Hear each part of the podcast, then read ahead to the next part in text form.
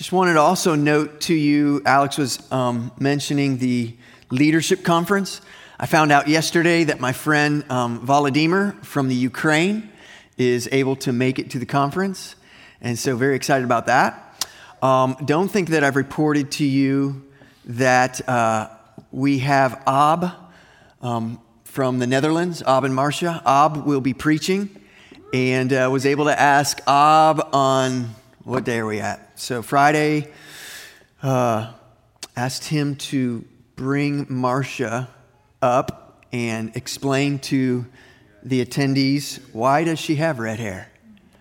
And if you don't know that story you can go on our website go back to Ob's, Ab's sermon from uh, last year.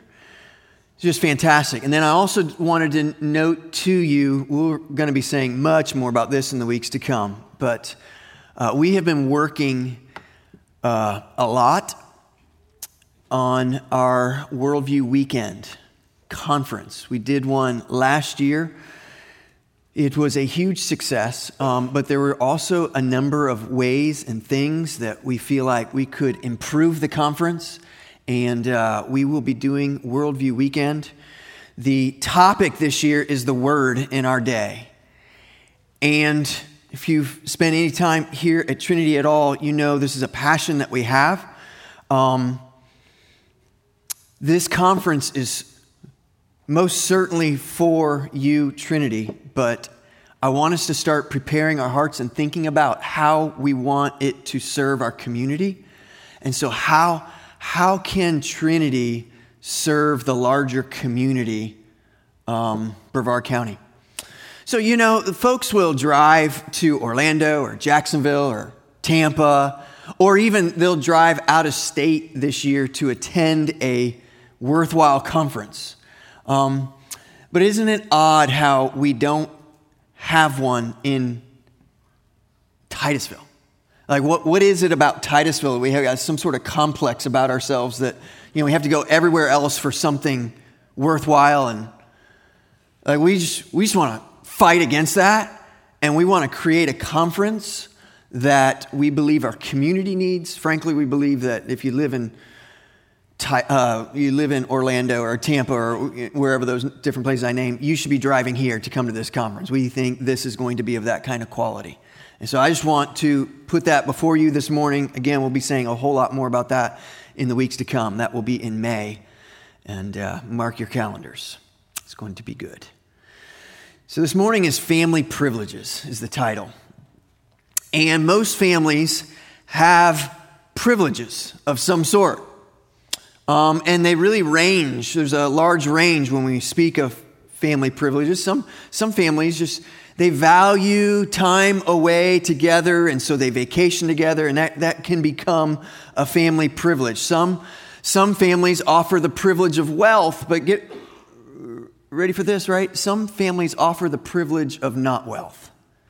Like we've probably all engaged with that family who has very little means, and yet there's a unity and a tightness and a bond and a closeness that, that sometimes we're even jealous of. Uh, some families have the privilege of knowing people so they might be famous people. It, might provide you access. I've interacted with people who, because through a family friend, they get backstage passes or they get tickets to the game and they're like in the box seats or they're this, that, or the next thing. There are family privileges. Sometimes family privileges just come in the the form or the shape of regular game nights together or holiday traditions or cheering on the son or the daughter at the game or the recital or the performance. The list is long. Family privileges. Some of you are perhaps struggling right now because you're thinking, well, I didn't have any family privileges while growing up. And even that, I want to encourage you because that's probably shaped you and it's probably helped form and shape your family as you became dad or you became mom to your children. You determined that your family is going to have some different privileges. And that lack of privilege where you were growing up became the driving point for privileges now? Well, here we are in Galatians. And the big picture, what's been going on in Galatians, is that the people of Galatia and the church, the Christians, are going back to the law, and they're making the law the means of their salvation. And to do so, Paul's been saying, look, if you're going to make the law your means of salvation, then you're, you're placing yourself under the curse of the law. Christ came to free us from the curse of the law. And liberty, freedom has been a theme that we've been preaching. And so, what they were doing if we connect those dots by doing that, what they were doing is they were dismissing Christ or they were belittling Christ. To make the law the means of one's salvation is to make Christ less or of little need. The law, Paul's been saying, cannot offer life. It wasn't purposed to offer life. The law, however, its purpose is to reveal sin. In revealing sin, it reveals our need. The law exposes that we are sinners and we can't get the law done. We are in need of a Savior, Jesus Christ. Rick shared last week the law is our guardian, it is a custodian. The custodian, the guardian, carries the sinner along to see you need Jesus Christ. And so what the Galatians doing is not it's not like it's kind of a bad thing. Uh, this is a huge thing. And Paul's letting them know this is a huge thing what they are doing because they are dismissing the gospel of Christ and they're picking up another gospel as if there is another gospel. So it's grievous error to Paul, and it should be to us. What else? The law we've been seeing imprisons you. It is your prison guard, that guardian. And so when you hear those thoughts, no different than the Galatians of their day, we today, we start to think, okay, so what that means is we're to kick the Old Testament law, we're to kick that to the curb. But that's never Paul's point either. Well, let me back up. Yes, it is to kick the law to the curb as your means of salvation, but it's never to kick the law to the curb. It is to kick it to the curb, as in, don't put your faith in your ability to obey the, the law. Don't put your, your faith in your ability to do good works, to in some way do these good works to then save you. But it's not to kick the law to the curb because Paul reminds us that the law is good. The law is good. There was nothing wrong with the law. What was wrong wasn't the law, rather, it was how these early believers and how we today as believers engage the law or think of the law. When we begin to put our faith in the law and our works in obeying the law, we're dismissing Christ. We're not putting our faith in Christ alone, in His works. He obeys the law. He fulfilled the law in every way. Put your faith and trust in Him, not in yourself. Because, right, if we're honest, we've, we've come to that place, I hope, where we realize I can't get this law done. I'm a lawbreaker. I fail at obeying the law daily, regularly, every well, however many few minutes go by. We are lawbreakers. And so the hope and the faith and the trust isn't in self. The hope and the faith and the trust isn't looking inward. It's to look outward. It's to look at Christ and what Christ has accomplished for us. This is the message of Galatians. This is where we have been. So rather than the law bringing them, bringing us to a place of need, they were, they were seeing it as something they could actually do and accomplish. That their obedience would commend them to God. That their obedience would, would then cause God to give them greater favor and blessing. And I hope you see how those thoughts belittle Christ, belittle Christ. Christ is less needed. It, shift us, it shifts us from being needy and dependent to, I've got this. I can do this and I'm independent. It turns us from crying out to God for mercy to crying, Look at me and look at what I'm accomplishing. Now, we would never say that, but that's what's going on in our hearts. It turns worship away from God who accomplished our salvation and places worship on us because we think we're getting something done. Forgiveness? Sure. We probably even need some of that. Righteousness of Christ? A welcomed addition to my righteousness. God's faithfulness to his promises? If you say so, I welcome that also. So think about this. Think about it from the Old Testament perspective. Israel is now wandering in the wilderness. And what are they saying? What are they saying to Moses? After God has delivered them, miraculously delivered them, promised them a promised land, right, where He will take care for them and bless them. What are they saying? They're saying, Take me back to Egypt, right? Like, we like our slavery back there. Three square meals a day. And spiritually speaking, Galatians is saying the same thing.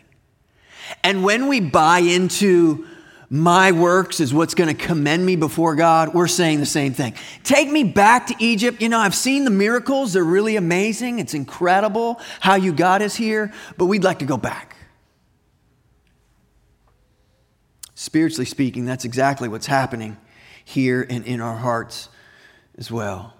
And so, what Paul's doing in chapter 3 and going into chapter 4 is he's belaboring the point. Me read to you again. Just read the end of chapter 3, verse 29, because the chapter break's really unfortunate. And if you are Christ, then you are Abraham's offspring, heirs according to promise. No chapter break. Let's just heirs according to promise. I mean that the heir, as long as he is a child, is no different from a slave, though he is the owner of everything. Well, wrestled a lot this week on how to proceed in our series this morning and just praying and what should we do and the plan is to preach into chapter 4 and just the more just kind of wrestling with it, just feel the need to go backwards a bit.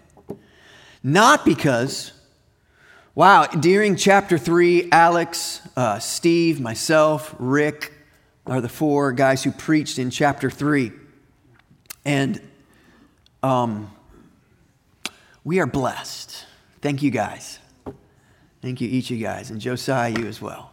And just love it. Um, but here's the challenge if there's a challenge to expository preaching or working through a book, methodically preaching through different books of the Bible, um, the challenge is this is we can we can take small sections and when you're doing that you're really getting into the details and we love that but at the same time what ends up happening is it's easy to lose the big picture what's going on here we get a little lost in the woods so I want to help us. Um, and then you had the holidays, and we had a week off, and all of that. So I, in some ways, I'm going backwards. Not sure how far we're going to progress this morning, but that's what we're doing. Here's here's a big idea. What's going on here? Paul's laying out the privileges of family, the family of God, to help them and us see the insanity of adding to the gospel. That's that's what he's doing. He's saying, look, guys, you're you're absolutely crazy. His, his words, start of chapter 3, is what? O foolish Galatians, who has bewitched you? My translation, you guys are insane. What are you thinking? You want to go back to Egypt? You want to go back to being under the curse of the law when Christ has offered you freedom? You want to place your faith in yourself, in your works, rather than the, the faith in Christ and what He's accomplished for you? This is insanity. Paul is laying out the privileges of family to help them and us see the insanity of adding to the gospel. The unmentioned implication of these privileges are treasuring Christ, grow in Christ, and proclaim Christ. That's how I hope to close our sermon this morning. As we open up 2019 in this first sermon, I want to bring application to why Trinity exists. All right, so let's dive in. Point one the righteousness of Christ through faith in Christ. It goes back, chapter 3, verse 10 through 13. All right, so I know um, we didn't read that this morning, but turn back. We're in verse 10, chapter 3.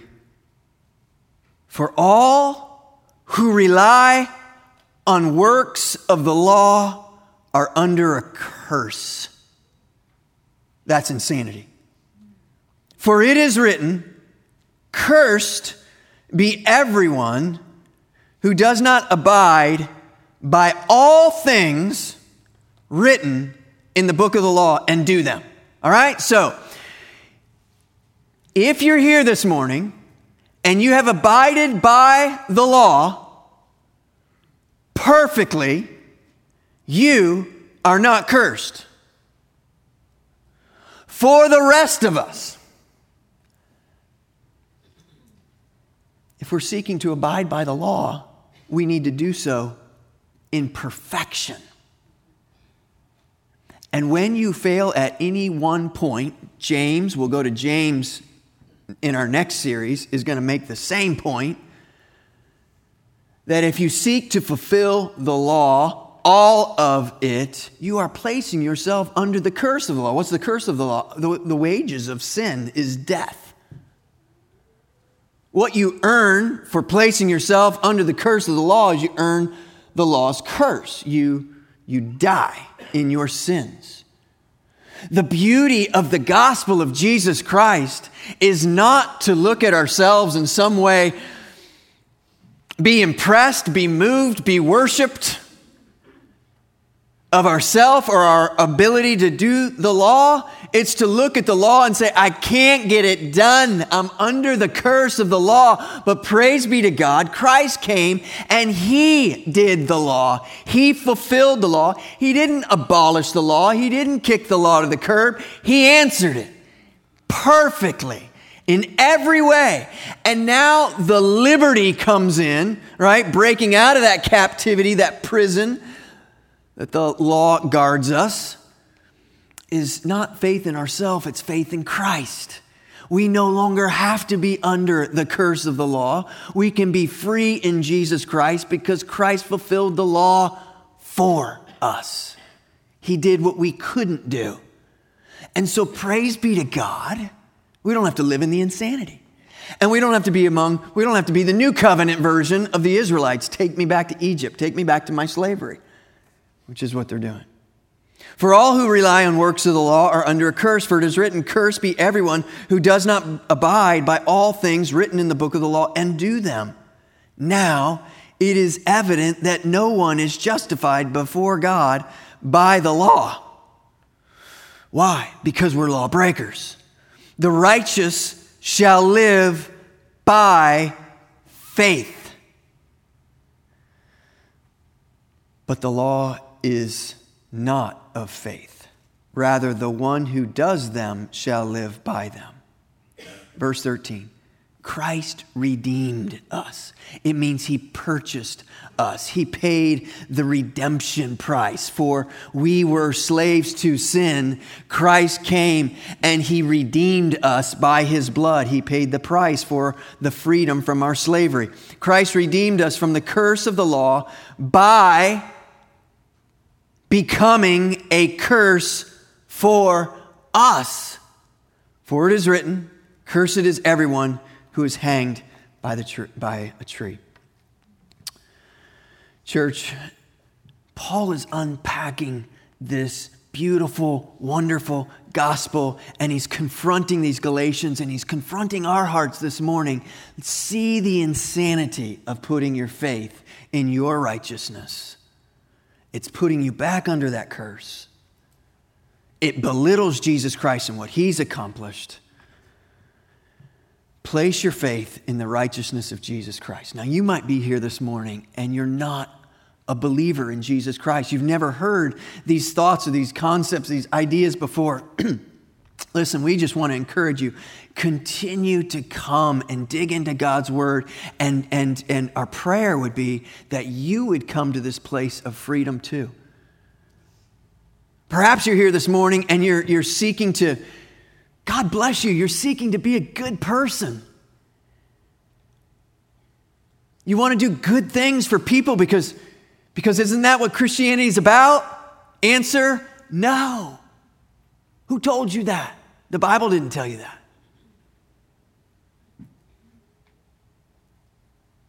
Christianity is about people who are not good people being saved not because they have righteousness, not because they're doing good things, but because Christ has righteousness. And when we place our faith in Christ, He gives us His righteousness. This is what it is to be justified. It's to be declared righteous so that if we were to die at this moment, those who have placed their faith in Christ would stand before God declared righteous. Say, whoa, hey, eh, does he know my life? Answer, yes. He knows your life through the life of his son, what his son has accomplished for you. The righteousness of Christ through faith in Christ. Number two, helping us get out of the woods a little bit. In chapter 3, Paul has been introducing to us the third person of the Trinity, the Spirit. And he has been dropping spirit ideas, peppering it through chapter 3. Verse 5 of 3 Does he who supplies the Spirit to you and works miracles among you do so by works of the law or by hearing with faith? He's talking about the Spirit. You can, well, later on, just read through chapter 3 and just pull out a highlighter and just note when he starts talking about the Spirit. Because he's moving, his argument is moving somewhere. So read uh, verse 14, chapter 3. So that in Christ Jesus the blessing of Abraham might come to the Gentiles, so that we might receive the promised Spirit through faith. His argument about the Spirit is going to be building, and we're going to be hearing more about that in chapter 4 and chapter 5.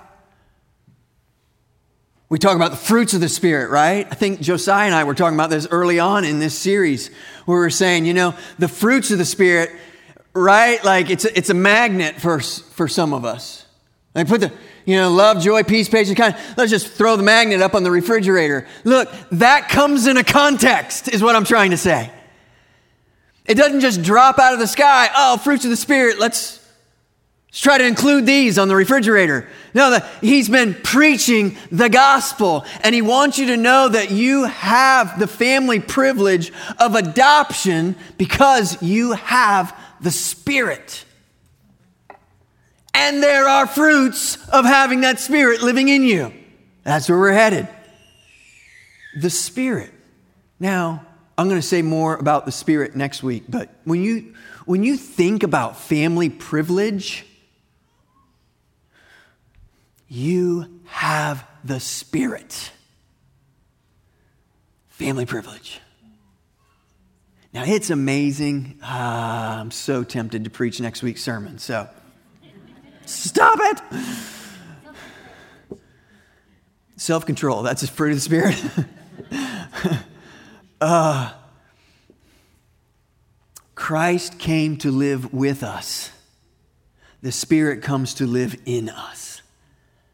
Like all that we just celebrated in the Christmas season. God with us.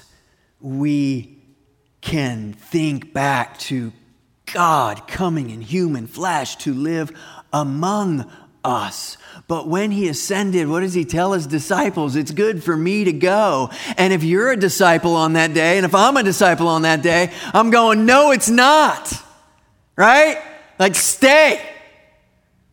Don't leave us. No, you guys don't get it, is what he's telling his disciples. It's good for me to go because in going, he sends us his spirit. So, not, not that we have God's presence living among us, family privilege, we have God's presence living in us. Not that we have God's presence living among us, we have God's presence living in us. Trying. It's amazing. I know we're so familiar, we're overly familiar. We become so familiar. Mind blowing news this morning. Pretend like it's the first time you ever hear it. You have the Spirit of God living in you.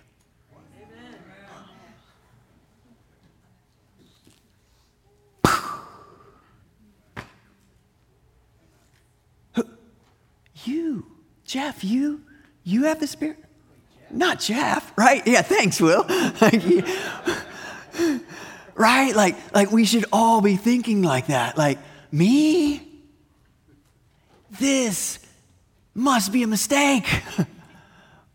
right? Like, I don't deserve that box seat. How did I get the box seat? Oh, because you knew someone. Nobody, right? Like we're not special, like we're not famous people. We don't we don't run in like super wealthy cir- circles, right? Like who are we to have the spirit of God living in us? What a privilege, a family privilege. And Paul's just unpacking these. And we're, we're, we're appropriately, as we're preaching through chapter three, we're, we're digging into different pieces, but I think we're missing this big, awesome moment. And for that reason, I'm digging us backwards and I'm slowing us down and I'm kicking our series a little bit longer. Because I want you to be just mowed over by the glory of what Paul's saying here in chapter 3. The cha- chapter 3 and into chapter 4 really is the heart of Galatians. Actually, let's say uh, chapter 3 and chapter 4 is the heart of the entire Bible. Like this is this is the heartbeat of God's word. So we'll say more about the Spirit next week. Let's just jump to number three sonship. Sonship. You, you are a son of God. And the lady said, Did he just say I'm a son of? I did. And I'm going to get to why. I said, You're a son of God. Verse 26 For in Christ Jesus, you are all sons of God through faith. You're not sons of God through your works. You're not sons of God because you're good. You're not sons of God for any other reason than Christ alone. Christ alone is why you're a son of God. This is who you are. So we're talking identity things here. And we've been doing that through this series. We've been trying to say your identity, it's Christ. And, and here it is again. When you say son of God, you're, you're talking about identity. You have this new identity. You weren't always a son of God. Only until you came to a place where you put your faith in Jesus Christ did you become a son of God. And now, that's why we say we are Christian. That's another word, right? That just gets tossed out there and means little. Look, think about this. You are Christian, meaning your identity is Christ. Now here's a here's a genius moment. Ready? You can write it down. Your identity identifies you. You got that? Your identity identifies you. Listen, it's not what you're aiming towards. It's not what you hope you will become one day. It's not a goal that you have as a Christian to someday, I hope I will someday be a son of God. No, it's who you are. Right now, you're a son of God. This is family privilege. But we need to be extremely clear we're not all sons of God.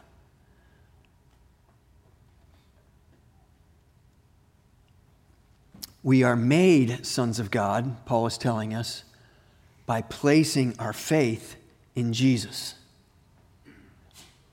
Placing our faith, trusting in Him that what He did in His life, death, and resurrection is my salvation. I believe in Jesus. So that's not all of us this morning. And we are praying for you. We want it to be all of us this morning.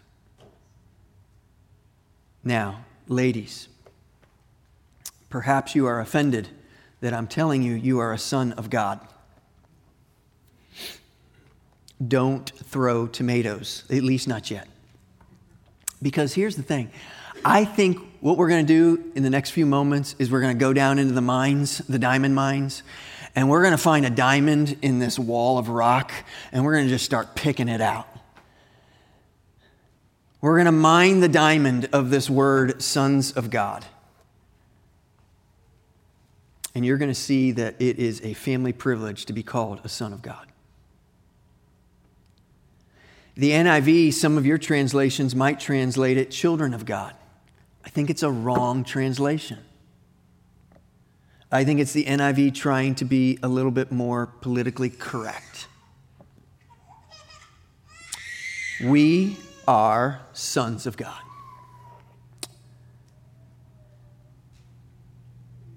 So I think the ESV gets it right when it says we are sons. And I think the ESV is not caving to the politically correct culture that we live in. And even not only does it not say children of God, it doesn't say daughters of God. You ladies should be growing in your uh, anger towards me. Stick with me. Here's the deal children of God and even daughters of God misses a gospel punch. In the ancient culture that Paul is writing, the inheritance of family property, you probably all know this, it went to the son. In the culture of this day, uh, women so, sorry, ladies, this is, this is not right. The Bible is not endorsing this, but women were not treated equally. Daughters did not inherit. That's why it's amazing when Luke records his gospel. One of the beautiful things about Luke's gospel, if you read through it, how it's different. Everybody says the four gospels, they're all the same. No, they're not. Luke's gospel has Jesus seemingly endlessly engaging with women.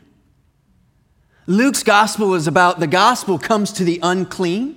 And so you're going to have more episodes of Jesus with the Samaritans, or Jesus engaging with the lepers, or Jesus engaging with the women. Because in that culture, they were not equal. So it's beautiful gospel. And it packs a different punch. And so daughters were not to inherit, sons were the legal heir of the inheritance. And now Paul is saying, look at verse 28. There is neither Jew nor Greek. Good. There's neither slave nor free. Okay. There's neither male nor female.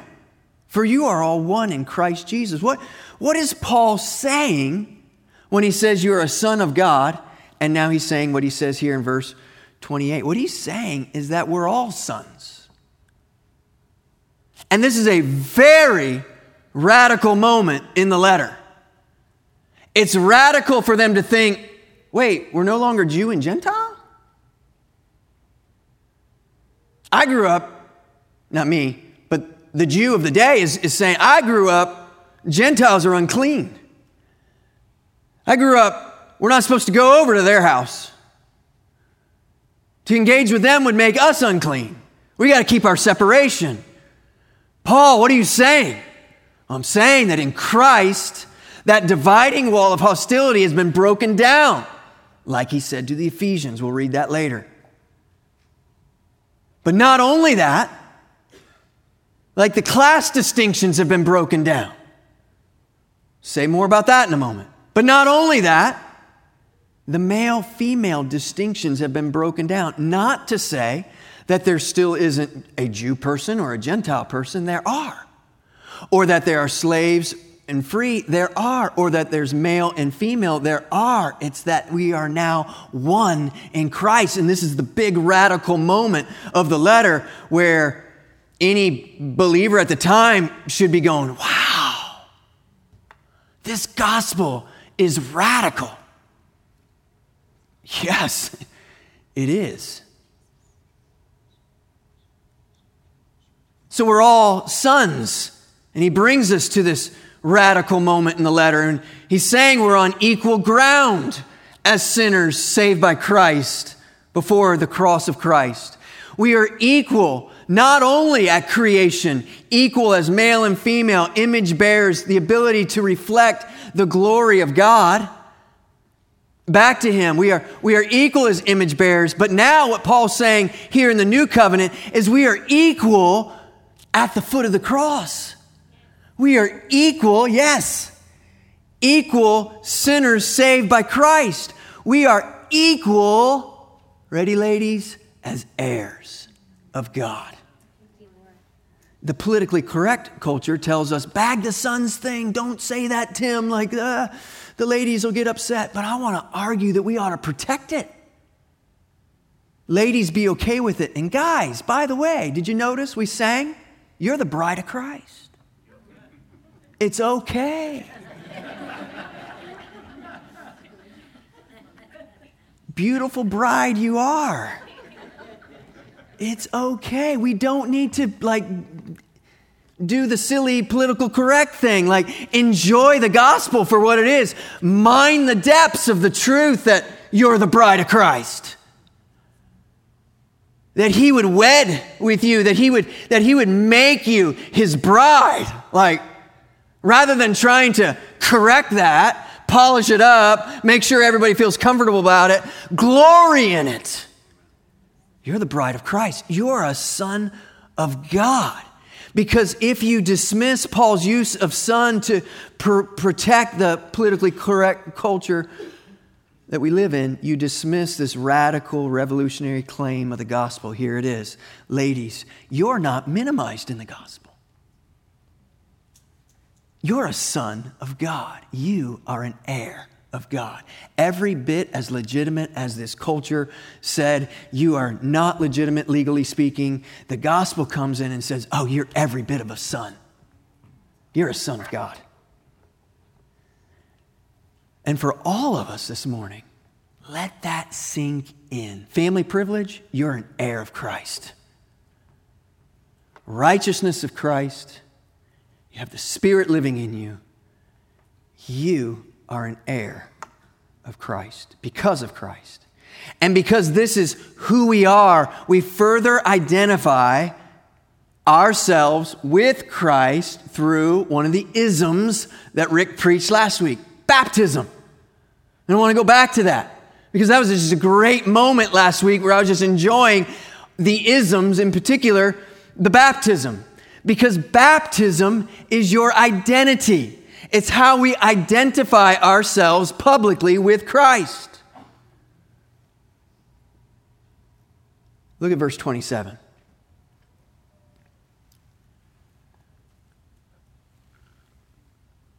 For as many of you as were baptized into Christ have put on Christ. We, we could say that baptism is the clothing that we put on, it's what we wear, it's our identity. Now you get that, right? Like we, uh, well, you can just look to your right and left a little bit. Look at some shoes, look at some clothing, look at some identifiers, right? Like we put on clothing and it identifies us. Randy, what does your shirt say? I saw it earlier. How about them Cowboys? All right, so if you watched the game last night, Randy is identifying himself with Cowboys, right? I've got a number of Cubs shirts, Dolphin shirts. I've got an Ajax shirt. Ajax is the professional soccer team in the Netherlands. And so when I went to a game, I bought a shirt, right? Came back, I'm in Starbucks. There's a guy, one of the baristas, and he says to me, Ajax? Like, heck yeah, this guy, right? It was an identifier. You're like Ajax? Yeah, I went to a game. Like nobody else in this city knows, except for Dennis, knows that there's such a team. It's an identifier, right? We put things on, they identify us, something about us. I learned recently when my wife came home from shopping for Christmas gifts, we bought Maddie a Kate Spade.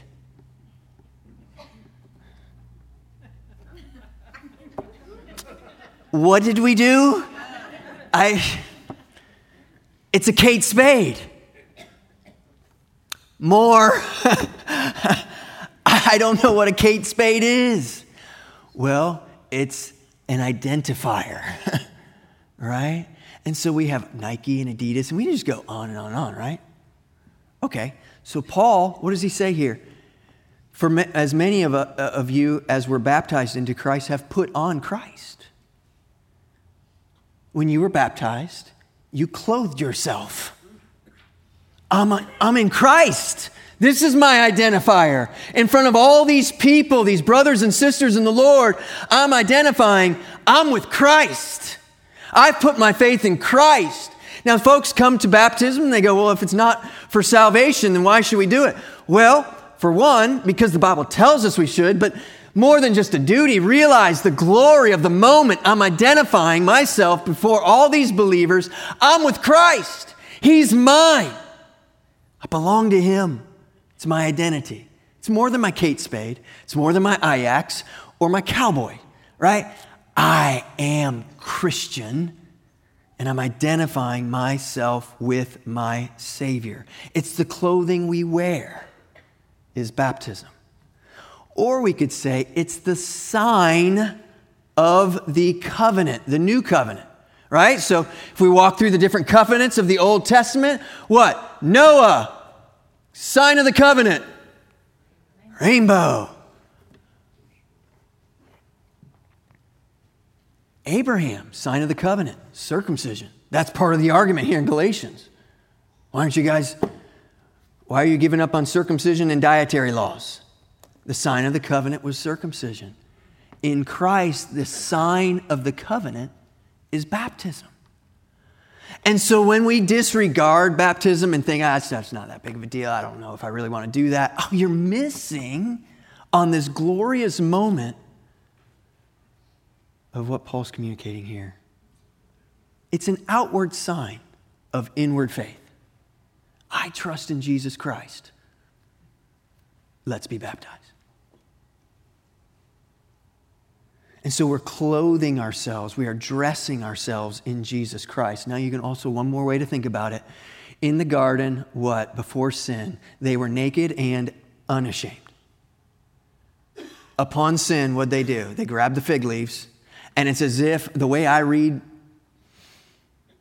those, well, chapter 3, they're hiding fig leaves. God's saying, Your attempt to cover your shame is insufficient. And what does he do? He provides them with skins. Where do you get skins? You get skins from an animal. For the first time in God's word, we see the innocent, blood was spilled to cover the shame of the guilty. To me, it's a shadow to what's to come in Christ Jesus. And so you, you've got that. Now, here in the New Testament, in this New Testament sign of the covenant, we baptize. It's a good song. it, um, oh, you're so fine, Gail. You're fine. We've all done it. um, so I think like everybody else is going, oh, thank God it's not me, um, because we've all done it. So here, Jesus in baptism, what? He's covering our shame.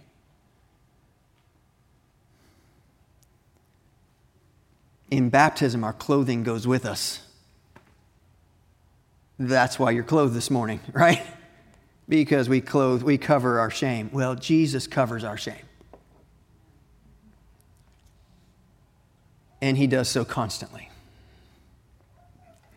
Okay. Number four, privilege. cultural, class, and gender unity. Already referenced so much of that in verse 28. But I just want you to see and recognize this is how radical the gospel is. He's not saying there are no longer Jews and Gentiles, and Rick was right last week to say that the LGBT, did I get it right? elemental P, QRST, um, that, that this scripture is ripped out of its context to say, okay, see, look, there's no more male and female. The Bible says so. Well, that's not what Paul's trying to say. Just like he's not trying to say there's no longer a Jew or a Gentile. Oh, there are. And that's what we said a few months back. Uh, just the idea of I don't see color. Yeah, you do. Like, I think there's something glorious about seeing color. Now, I get the sentiment. But the reality is, racism doesn't die by my, I don't see it. Racism dies at the cross, where we recognize, oh, there are Jews, and there are Gentiles, and there are blacks, and there are whites, and yellows, and reds. But glory be to God, because of the cross of Christ, that's no more in that sense of divisive. It's no more. It's, it's gone. It's done. I see your color. You see mine. And we're brothers and sisters in the Lord. We are, we are under the family privilege together. And I don't earn more than you because he also says slave and free. I don't get more privileges of the family. We all get all the privileges of the family. And so he says, I just want to read it at length to you. Stick with me. Chapter 2, Ephesians. And you were dead in your trespasses and sins in which you once walked, following the course of this world, following the prince of the power of the air, the spirit that is now at work in the sons of disobedience, among whom we all once lived in the passions of our flesh, carrying out the desires of the body and the mind. And were by nature children of wrath like the rest of mankind. This is who you were. But God, being rich in mercy because of the great love with which He loved us, even when we were dead in our trespasses, made us alive together with Christ, together with Christ. By grace you've been saved and raised us up with him and seated us with him in the heavenly places in Christ Jesus, so that in the coming ages he might show the immeasurable family privileges riches of his grace and kindness towards us in Christ Jesus. For by grace you've been saved through faith. And this is not of your own doing. It is the gift of God, not a result of works, so that no one may boast. For we are his workmanship, created in Christ Jesus for good works, which God prepared beforehand that we should walk in them. Now, you're probably pretty familiar with verses 1 through 10. Most are a little less familiar with 11 to the end, 22. Therefore, didn't just drop out of the sky. He's making a point. Therefore, remember that at one time you Gentiles in the flesh, called the uncircumcision, you didn't have the sign of the covenant, by what is called the circumcision, by the Jews, which is made in the flesh by hands. Remember that you were at that time separated from Christ, alienated from the commonwealth of Israel, and strangers to the covenants of promise, having no hope and without God in the world. But now, in Christ Jesus, you who once were far off have been brought near by the blood of Christ. For he himself is our peace, who has made us both one and has broken down in his flesh the dividing wall of hostility by abolishing the law of commandments expressed in ordinances, that he might create in himself one new man in place of the two, so making peace and might reconcile us both to God in one body through the cross, thereby killing the hostility. And he came and he preached peace to you who are far off and peace to those who are near. For through him we both have access. That's Galatians 3 28. We both have access in one spirit to the Father. So then you are no longer strangers and aliens, but you are fellow citizens with the saints and members of the household of God, built on the foundation of the apostles and prophets, Jesus Christ himself being the cornerstone, in whom the whole structure being joined together grows into a holy temple in the Lord, in whom in him you also are being built together into a dwelling place for God by the Spirit. Culturally, racially. There's no longer Jew and Gentile. That's radical. Class. There's no longer slave free. Gender. There's no longer male female, meaning we're no longer defined by our race. Our identity is not our class. Our identity is not simply a gender. It still exists. It's there. We're not going to do away with it, but it's not your biggest, greatest identifier. Your greatest identifier is that you belong to Christ. And people say, so everybody wants to chime in. How are we going to fix racism? And usually our world just kind of comes up with this big, nice bow of love. We just need to love each other more. And love would be great. Lo- lo- that's a great thought. Here's how you defeat racism it's through the blood of Christ. Coming to a place of recognizing slave free, rich, poor, black, white, Jew, Gentile. We both have been saved by Jesus Christ, the blood of Christ.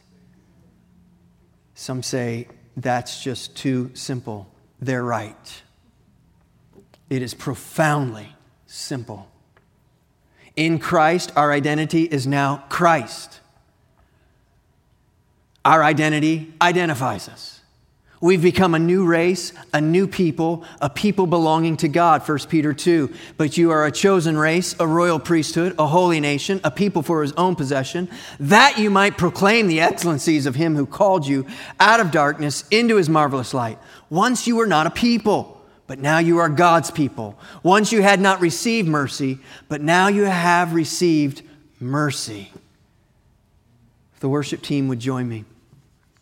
And so, very quickly, our application this morning is to treasure Christ and grow in Christ and proclaim Christ in 2019. To treasure Christ, it's to, it's to say, we want to be a people. Oh, that this would be our prayer. Trinity, we exist to treasure Christ. What does that mean? It means worship Him. It means get a hold of these family privileges and fall before the Lord and worship Him. It means put aside religion and religious dutiful worship and, and, and put on the glories of, of Christ and what He's accomplished on your behalf and worship Him. Treasure Christ, grow in Christ, meaning we want to. We want, to, we want to grow. We're not, we're not talking numbers wise. We want, to, we want to grow in our hearts. We want to, we want to grow in Christ meaning sanctification, meaning meaning here's my prayer this morning. There would be some here this morning and you're just wrestling you're wrestling with anger. Why am i so angry? That 2019 would be a year where you get a hold of the family privilege of being an heir of christ. And by god's grace and his mercy and the spirit living in you anger is not does not have the hold that it once held right? Pornography doesn't have the hold that it once held. You name it, you fill in the blank, whatever the, the vice, the thing might be. We want to grow in Christ in 2019. I have no interest, I assume you don't either. I have no desire to just do 52 Sundays just for the sake of doing 52 because we're a church, that's what you do. Ah, oh, that we might get a hold of our identity as Christ and say, God, I worship you. God, help me to grow. And number three, proclaim. It's our desire to make proclaim just the,